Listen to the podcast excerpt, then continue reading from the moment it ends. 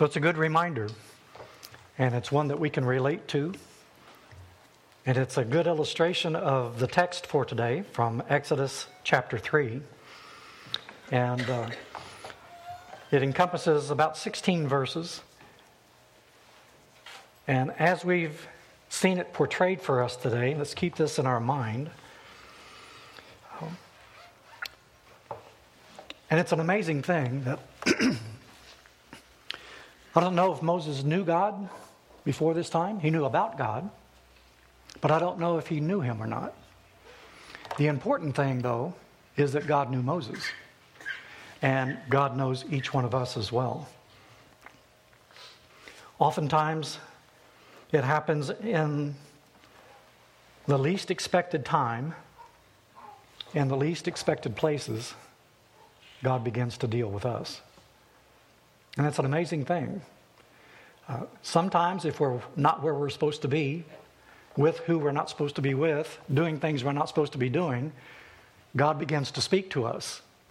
And I don't know about you, sometimes I look around and say, Lord, what are you doing here? and He says, Well, I could ask you the same question. So that's what got Moses into trouble. And he spent, as a result of that, 40 years in what uh, King James says the backside of the desert. Now, desert's a pretty desolate place. It's not a nice place to be. The backside of a desert must be horrible. and he wasn't just passing through, was he? 40 years. Those were the best years of his life from a human viewpoint, weren't they? Wasted. But in the economy of God, what we discover is nothing is wasted. Even the things that have um, been designed to destroy us, God, in His mercy and grace, finds some way to use for our benefit. And more than that, to redeem us, and then to use us as the, the vehicle of redemption for others. That's an awesome thing.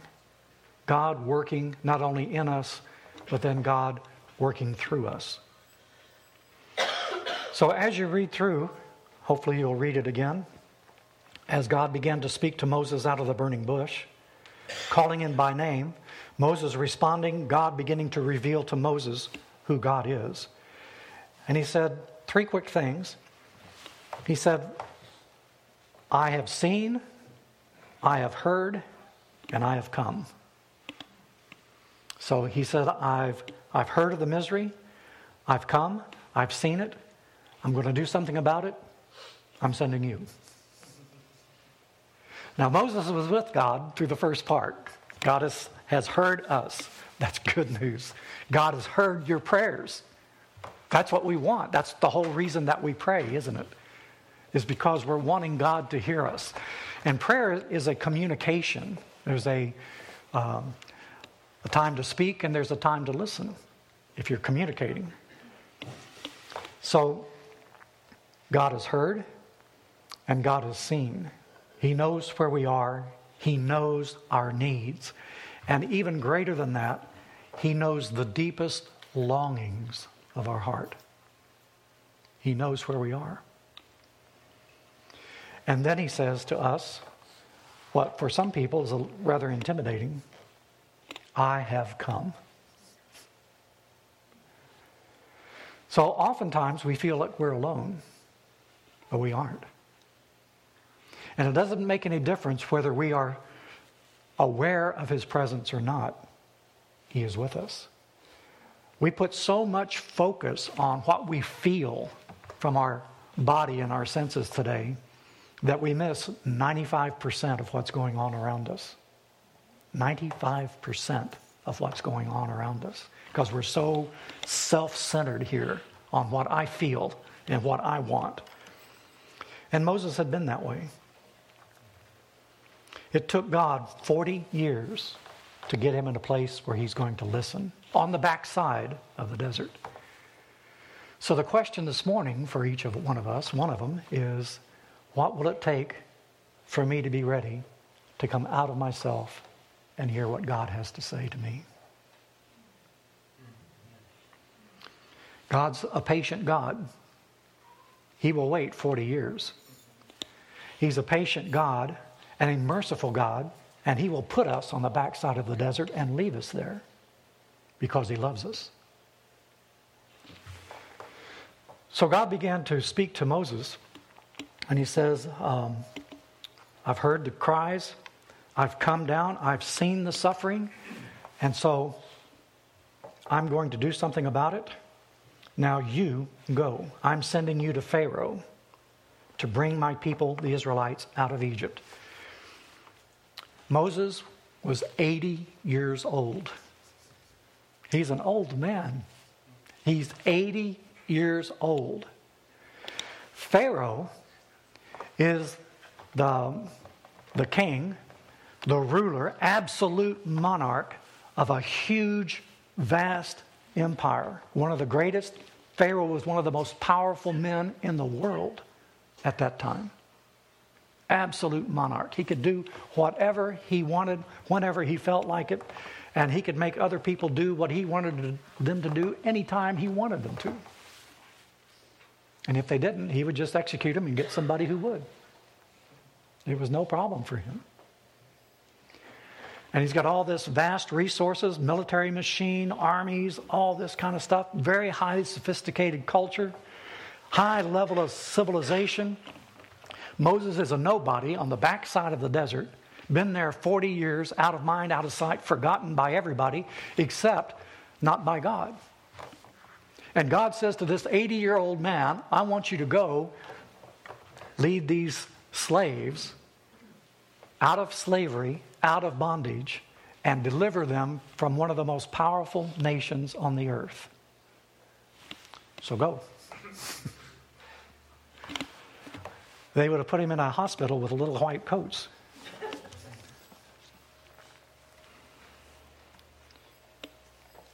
So Moses asks what he thinks is a very good question. And from our way of thinking, I, it's a very real question. He says, who am I that I should go to Pharaoh and bring the Israelites out of Egypt? He still had a price on his head. He still wanted for murder back in Egypt. They've forgotten, and they'll have to dig through the legal papers and find the warrant for his arrest, but it's still there, it's on record. So Moses is asking, Who am I? And God begins to give a revelation now of who he is. And what God says, Moses asks the question, Who am I? God seems to ignore the question and he gives him a different answer altogether, but the answer God gives is actually the answer to the question that Moses is asking Who am I to do something like that? God says, I will be with you. Now, Moses by himself, not going to be very effective at much of anything. But with God, anything's possible. Even deliverance of all these people out of bondage to such a great and powerful country as Egypt. It's a verb. I will be with you. And he says, I'll give you a sign when you after you've gotten them out of captivity, you're going to bring them back here and you'll worship me here. That's the sign for you.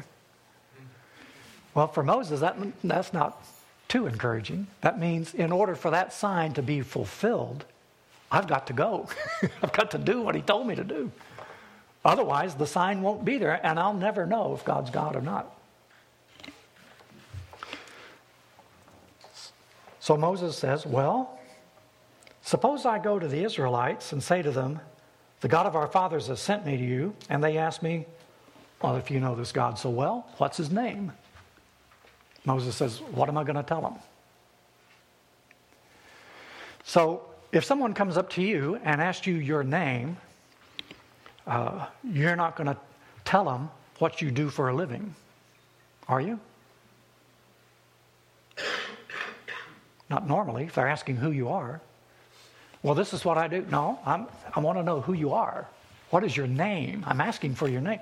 God answers with the very same verb that he used when he said, I will be with you. It's the very same word. I am that I am. Uh, I'm the God, or no, in other words, I'm the God who's with you. That's who I am. And that's how you're going to do what I've asked you to do. Because I'm the God who is with you. It's not a question about who you are. The question is, who, who is God? That's the question you ought to be asking, Moses. Who is God? And our problem today is not self esteem. We, most of us have way too much of that. Uh, the problem is we, don't, we have forgotten or we don't know, have never met the God of gods and Lord of lords and King of kings. And so, in our arrogance, in our pride, in our self centeredness, we're thinking the whole world revolves around me and everybody's waiting to hear from me and see me and welcome me. And if they're not, something is wrong with them because here I am. Don't they know who I am? Well, no. And if we're honest, they don't really care. God's a different story. And so he answers not with a name, but with a verb. I am the God who is with you. That's who I am. And you tell him that. So, you tell him the God who is with you has sent me to you. Moses says, God said to Moses, Say to the Israelites, Yahweh. And he, what he does is the proper name for God throughout the Old Testament is a name that's derived directly from this verb. I will be whatever you need at the time, I will be that for you. I will be with you, you are not alone, and I am here. And so it's, a, it's an incredible thing. I'm the God who is, the proper name of the God of Israel. Now we understand that. We know it with our heads, but we've forgotten. In Isaiah chapter 7, verse 14. We're familiar with this because we've just come through the Christmas season, right? Isaiah 7:14. God has challenged Ahaz, the king of the southern kingdom of Judah. He's got a, a huge army that's coming against him. He doesn't have the resources, he doesn't have the military power, he doesn't have the defenses. Not a country in the world has been able to withstand these people. They have slaughtered and run over everybody, and they're all coming down towards Jerusalem. They've already conquered the rest of the country. All their fortified cities have already fallen, and there is nothing to keep them from coming into Jerusalem. And God sends the prophet Isaiah with his son to meet Ahaz and says, This battle is not yours. God will take care of this one. Trust him. And he knows that Ahaz is not a man of faith. He doesn't know God, he doesn't trust God. He trusts his army, he trusts the walls, and he knows that's not good enough. And so he is frightened. And when the king is frightened, then the general gets frightened. When the general gets frightened, what are the troops going to do? So it's not a good situation to be in. And so he challenges them trust God, Stand firm in your faith, or you won't stand at all. And to help you, I will give you a sign, King Ahaz. You ask anything you want in heaven, earth, under the earth, you ask it, and I will give it to you so that you'll know I am who I'm telling you I am. And Ahaz got very righteous. Oh no, far be it from me to ask a sign from God. I will not ask. And God lost patience with him. Isaiah says, Hear now, you house of David. Is it not enough to try the patience of men? Will you try the patience of my God also?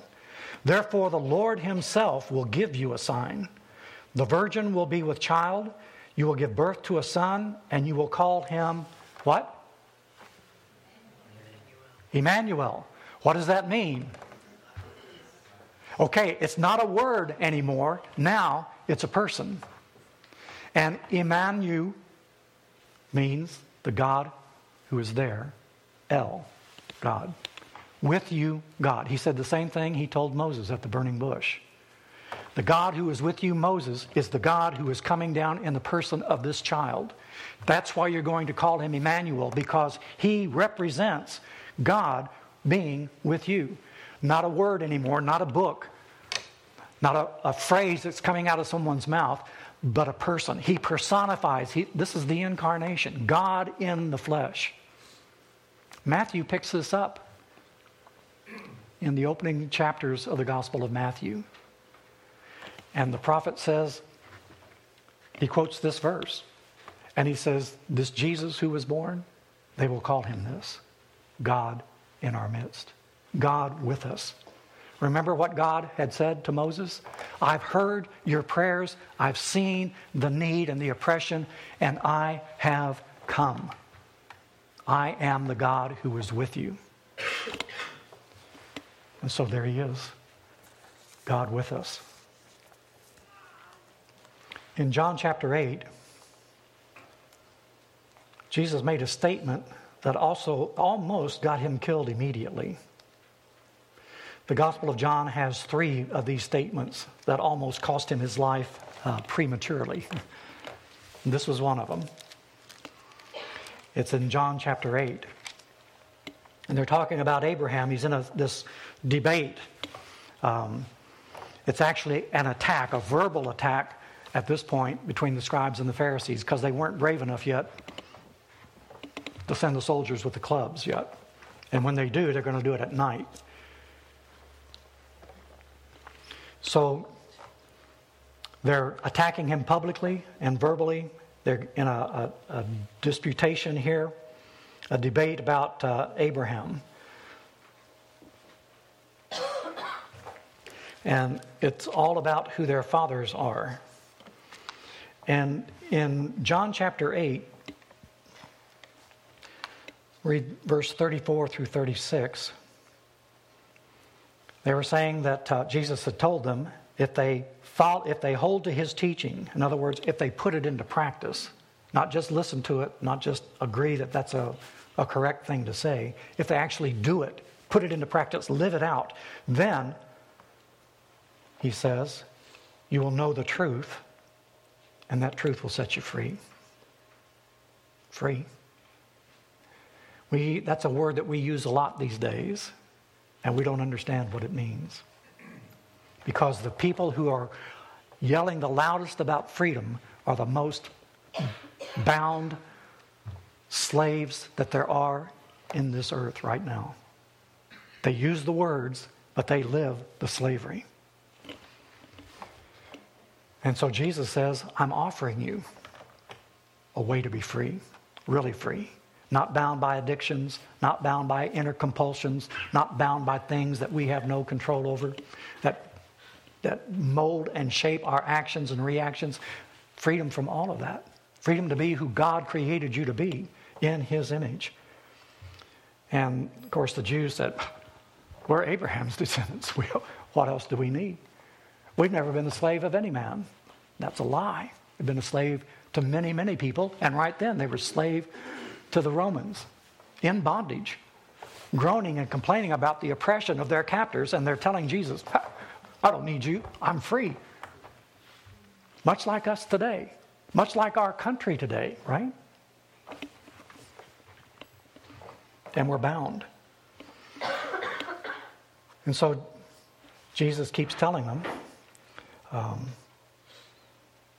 about who he is and they began to, uh, to question him about his parentage and all of that. And then finally, Jesus tells them plainly Your father Abraham rejoiced at the thought of seeing my day. He saw it and was glad. We miss that, don't we? He's telling us Abraham saw Jesus. Now, later on, he's going to talk, say the same thing about Isaiah. Isaiah, these Old Testament people, they knew who God was because God had revealed himself to them, made himself known to them, more than just words in a very personal way. And they, the Pharisees looked at Jesus and they said, You are not 50 years old. And have you seen Abraham? And Jesus said, I tell you the truth.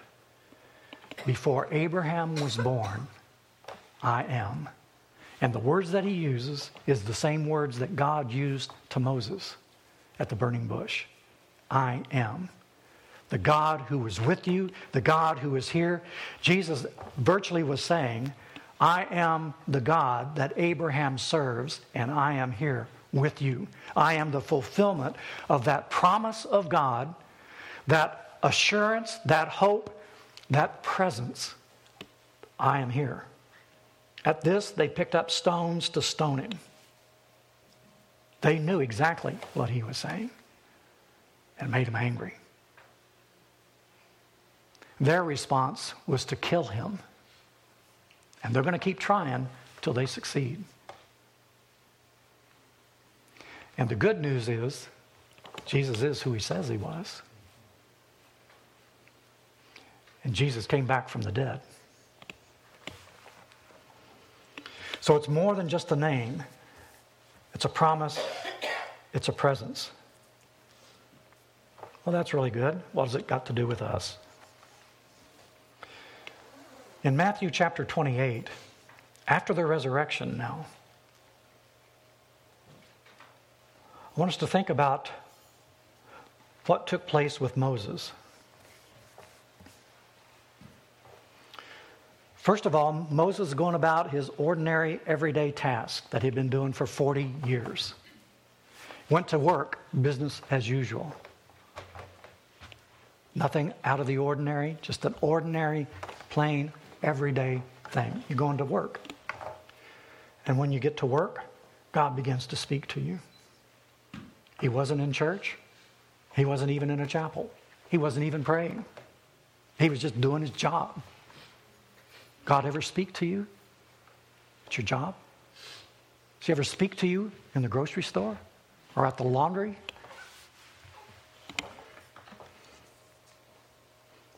He will if we let him. So, first of all, there was a revelation. And that revelation was the initial part of a call and a commission.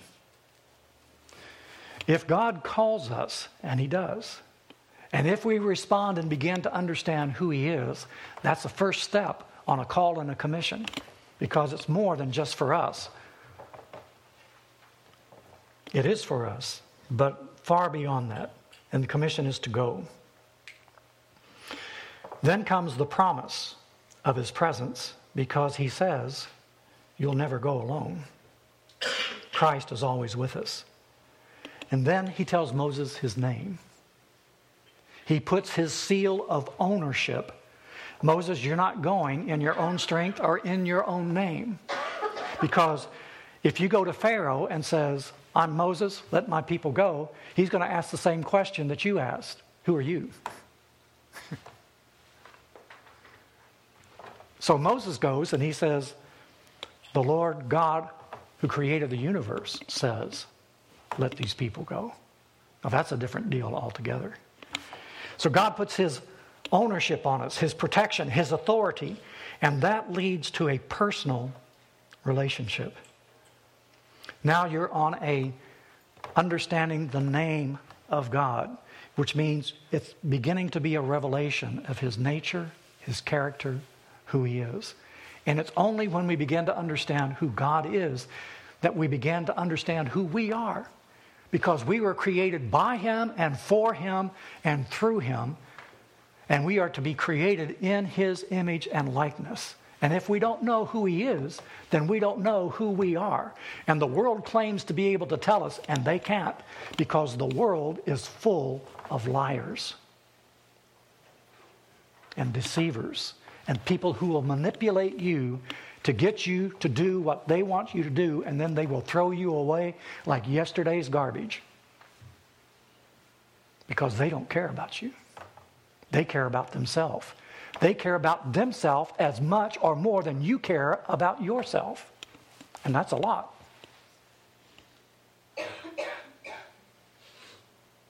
God wants to make us who He created us to be.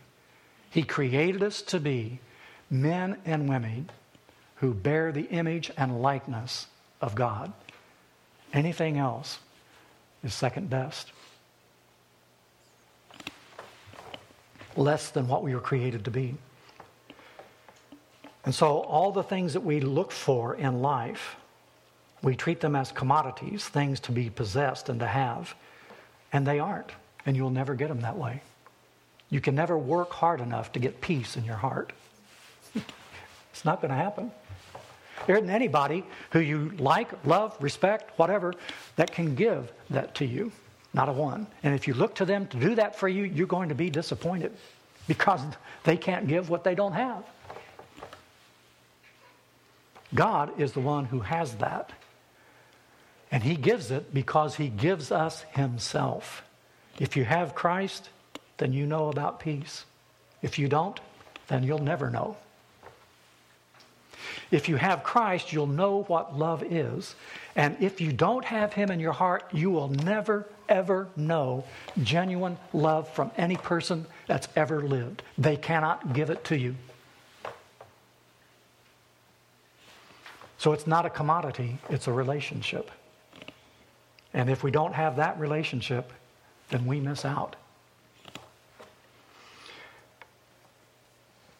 So, Jesus is now risen from the dead. He's talking to the 11 disciples that are left. And um, I love the honesty of the scripture. It's not a deceit. Um,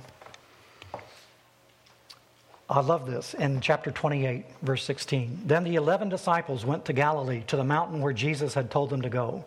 When they saw him, now they seeing him, Jesus risen from the dead, they're looking at him. When they saw him, they worshiped him, but some doubted. what do you want? You see this man crucified, brutally mutilated, and dying a horrible, painful, public, humiliating death on the cross. You stick him in the ground, and three days later, he comes out. He's alive, and the grave is empty, and he's standing there. And he'd already been in their presence, and he said, There it is. Put your hand here and touch it, if that's what it takes. Here I am. I'm not some ghost, not some phantom. I'm here. And I have the keys of death and hell, and I have the power of life. And so they're standing there on this mountain, overlooking the Sea of Galilee. It's a beautiful place. And there's Jesus standing in front of them, and they're worshiping and singing the praise songs, and some are doubting. I'm not so sure about this.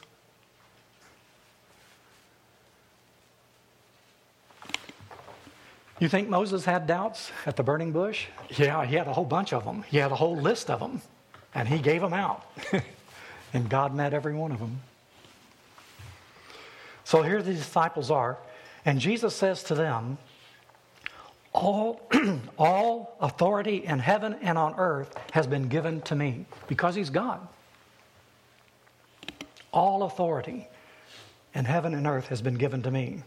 Therefore, just like Moses, you go. Hmm. And they're to baptize people in the name of the Father, the Son, and the Holy Spirit. They're to teach them to obey everything God has commanded. And surely I am with you.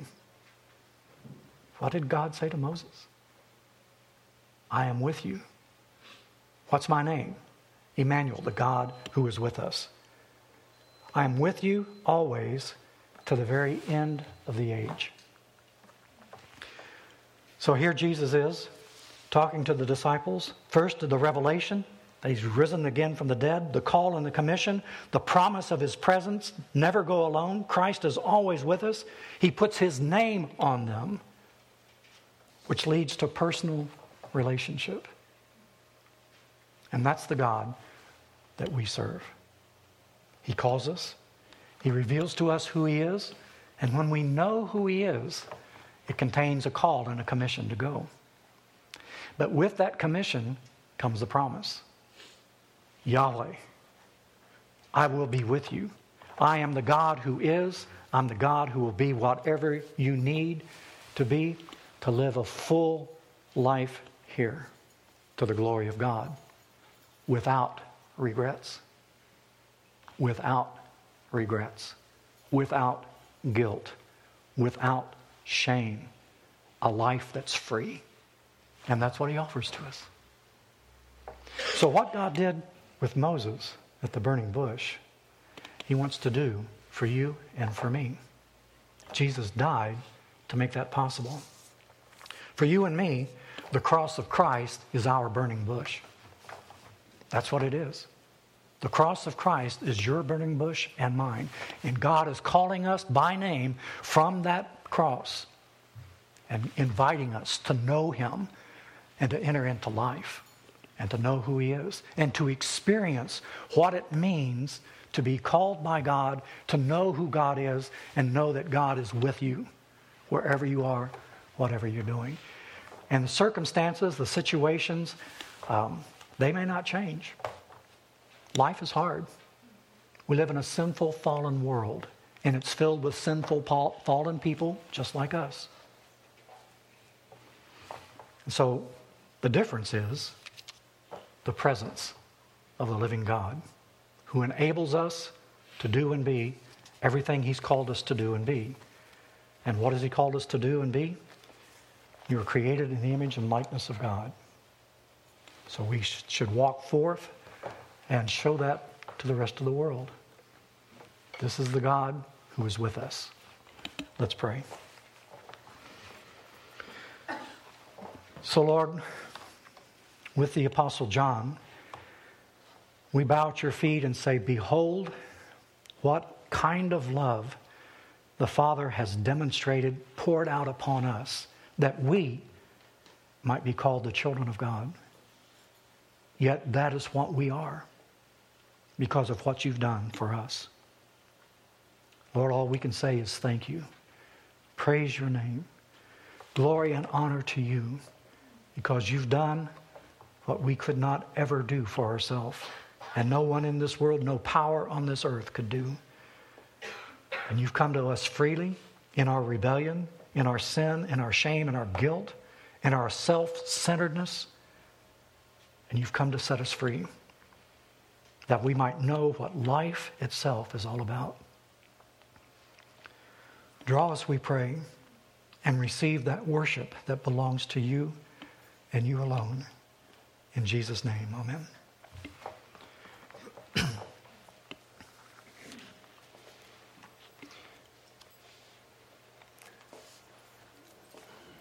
so, God is the one who reveals himself to people. And the thing about God's revelation and the good news of the scripture is that God's love for you and for me is unconditional. Uh, we know it's unconditional because of the unconditional love that Jesus demonstrated on the cross.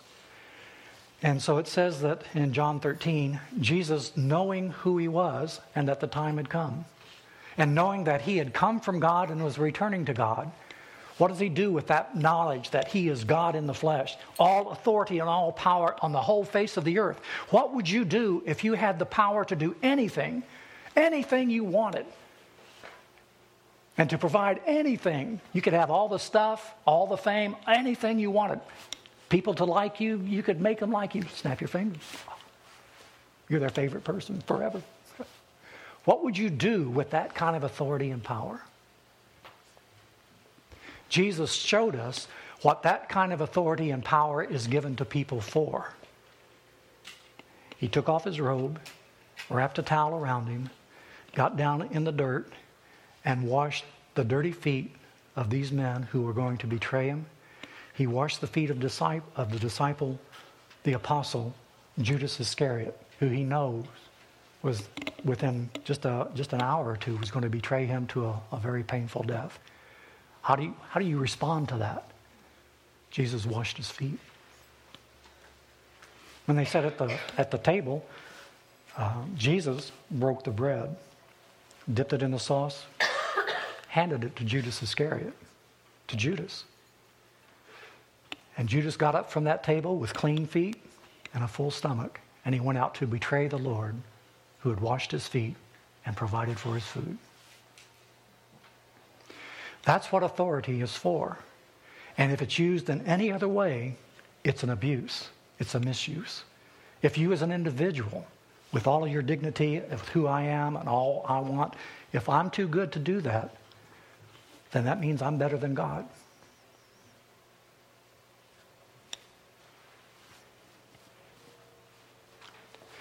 So I was talking with a young man one day, and he found out that we had been missionaries in Africa, and he was telling me, "Tell me some of the miracles, the great stories, uh, you know, fighting with the demons and all that kind of stuff." And he said, That's the kind of Jesus I serve. What kind of Jesus do you serve? And I said, Me? And he said, Yeah. And I said, Well, the Jesus I serve washes feet.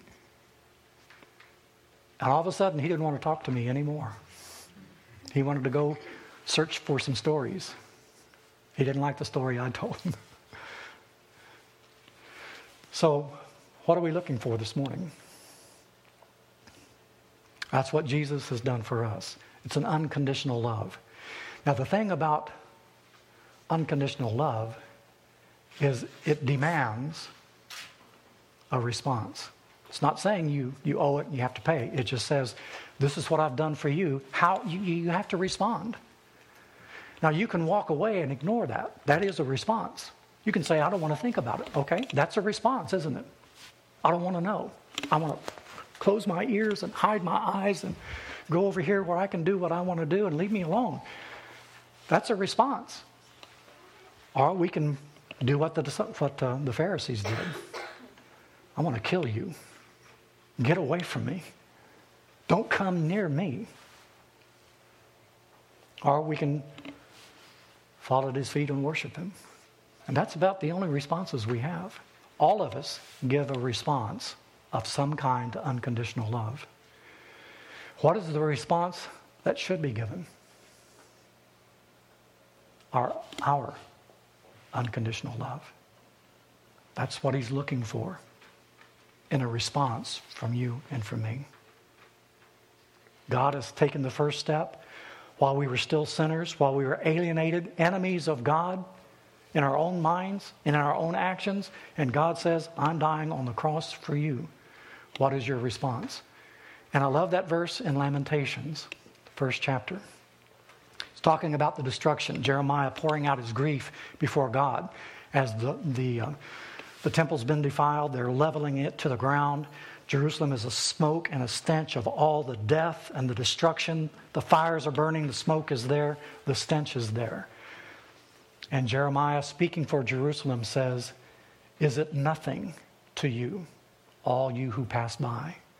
Has there ever been any sorrow like the sorrow that I have on this day? And on the cross, that's the question Jesus asks for you and for me. Is it nothing to you, all you who pass by? On the night that he was betrayed, Jesus took bread. And after he had given thanks, he broke it. He took this bread, knowing that it represented his broken body. He received that as grace and gave it to his disciples. This is my body. It's broken, but it's broken for you, for me. After supper, he took the cup. And after he had given thanks, he gave it to his disciples, saying, Each of you drink from this cup. This cup is a new covenant in my blood. It's shed for you. It's for the forgiveness of sins. Your sins, my sins, the sins of people who have sinned against us. It's for their forgiveness as much as it is for ours. And he invites us to come and be free, to take from him his life, which he has given to us freely, and be free. So, will those who are serving communion uh, please come forward?